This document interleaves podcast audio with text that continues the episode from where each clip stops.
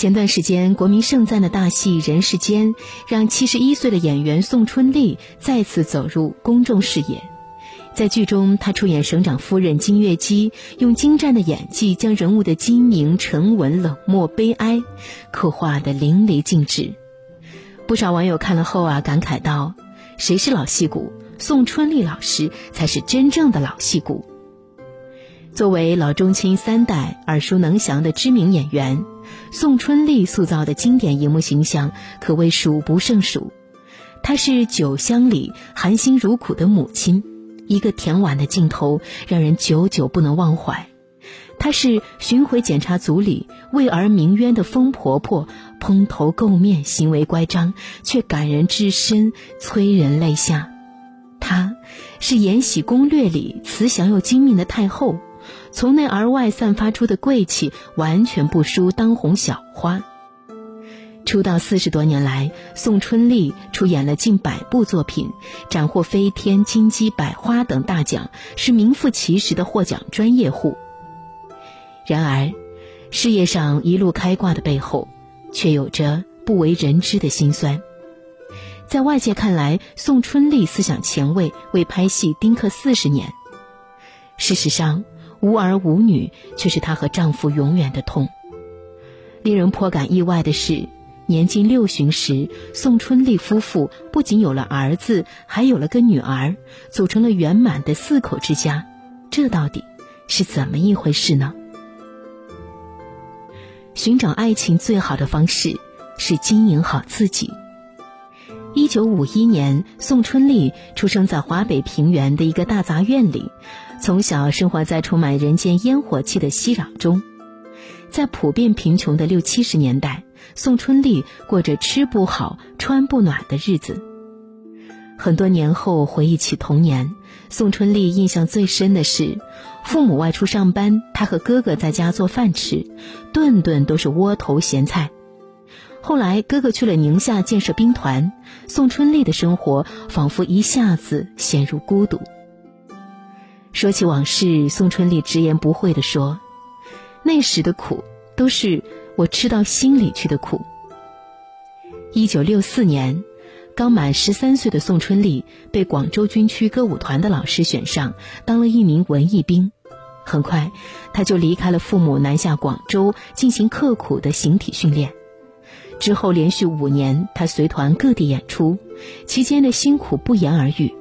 不管是贫瘠的山区，还是潮湿的海边，不管是炎炎酷暑，还是数九寒天，宋春丽从不缺席，从不退缩。小小年纪的她，练就了比同龄人更沉稳、更坚韧的心性。参加工作后，宋春丽去了话剧团，一心扑在工作上的她，尚不知此生的缘分已在来的路上。一天，一个热心的同事张罗着给他介绍对象，对方是中央音乐学院的孙维熙，一个比他大六岁的民乐教授。一听对方是教授，宋春丽不禁犯嘀咕，怕太高冷不好相处，就没急着见面。他想先互通书信了解一下，谁料刚通了几封信，两人就感觉好像认识了几辈子似的，无话不谈。宋春丽欣赏孙维熙的儒雅，孙维熙佩服宋春丽的那股拼劲，他们顺理成章的走到了一起，并在相识两年后步入了婚姻的殿堂。那时工资不高，孙维熙直到结婚也没能拿出一套新房、一份彩礼、一个定情信物，但宋春丽毫不计较，她明白，一个人的真心比什么都珍贵。俗话说：“种下梧桐树，引得凤凰来。你若盛开，蝴蝶自来；你若精彩，天自安排。”想要找到心灵契合的另一半，我们需要做的不是盲目的苦苦寻觅，而是向内收敛，把自己经营好。理解，是爱情最美的誓言。婚后的日子虽然甜蜜，但宋春丽一颗年轻的心却总向往着远方。当时电影业刚刚复苏，不少制片厂去文艺团挑演员，可无论宋春丽怎么努力，通通都落选。原因很简单，她不够漂亮。落选的次数多了，她开始自卑起来，一有人来挑演员，就躲到屋里去。对此，丈夫孙维熙看在眼里，疼在心里，鼓励她变被动为主动。深思熟虑之后，宋春丽去找团长谈，要求去演电影。团长提醒她，拍电影啊，有可能一举成名，也可能一败涂地。但宋春丽决定赌一把。一九七九年，她终于接到了一个小角色，出演一名护士。没想到，这个原本可有可无的小人物，却被宋春丽演绎的大放异彩。很快，宋春丽就被导演郝光发掘，让她出演电影《奸细》里的女一号。这边，宋春丽兴致冲冲地奔向理想；另一边，孙维熙则默默注视着她，不打扰，不阻拦。《奸细》开拍后，宋春丽远去东北，在零下三十几度的极寒天气里待了很长时间。一天，她忽然觉得头重脚轻，差点晕倒。赶忙去找剧组里的大夫，一检查才知道，她竟然在这个节骨眼上怀孕了。晚上，宋春丽辗转难眠，一边是她好不容易拿到的女一号，一边是自己和丈夫的第一个孩子，到底要如何取舍？他决定问问孙维熙。电话打通后，孙维熙从妻子断断续续的哽咽声中。读懂了他的选择，孙维熙说：“这个孩子还是先不要吧。不过人流手术要回北京做，你那里的医疗条件不好，容易感染。”不久后，她听从丈夫的意见回北京做了手术。其实，宋维熙何尝不难过？这是他盼了很久的孩子。可他更理解妻子，理解他对事业的执着与热爱。这部让夫妻俩痛失孩子的奸细，不仅大获成功，还把宋春丽送进了北京八一电影制片厂。调回北京后，宋春丽一边演戏一边学习。三十四岁这年，考入了北京电影学院表演系。经过深造后，宋春丽的演艺事业终于迎来了属于她的黄金时代。一九九二年，她一举拿下飞天最佳女主、女配两项大奖，之后拿下金鸡、百花，成了演艺圈里的塔尖式人物。谈起让人艳羡的成就，宋春丽不止一次说：“至今我的演艺事业发展，或者说我所取得的成就，都可以归功于我的先生。”宋春丽深知。自己之所以能有今天，离不开丈夫的理解与支持。什么是人世间最长情的告白？或许，就是愿意去懂，愿意默默守护吧。家庭和睦才是最好的家风。如果把人生比作一条河，宋春丽是一条激流，而孙维熙更像是一条浅流。这些年来，孙维熙无条件的支持着妻子，性格腼腆的他甚至为了帮宋春丽演过配角。那是拍《冰河》的时候，剧组急需一个配角，宋春丽一个电话把孙维熙叫来。没想到孙维熙竟然演得很出色，解了宋春丽燃眉之急。除了事业上，家庭生活也少不了孙维熙的悉心呵护。宋春丽常年外出拍戏，照顾一家老小的重担自然落在孙维熙的肩上。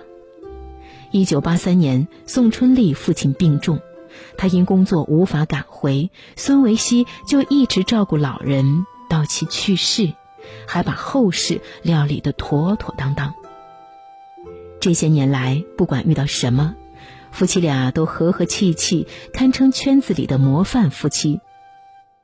然而，这对模范夫妻却有着他们的难言之隐，那就是，自从流产之后，一直要不上孩子。随着年龄增长，要孩子这件事变得越来越遥不可及。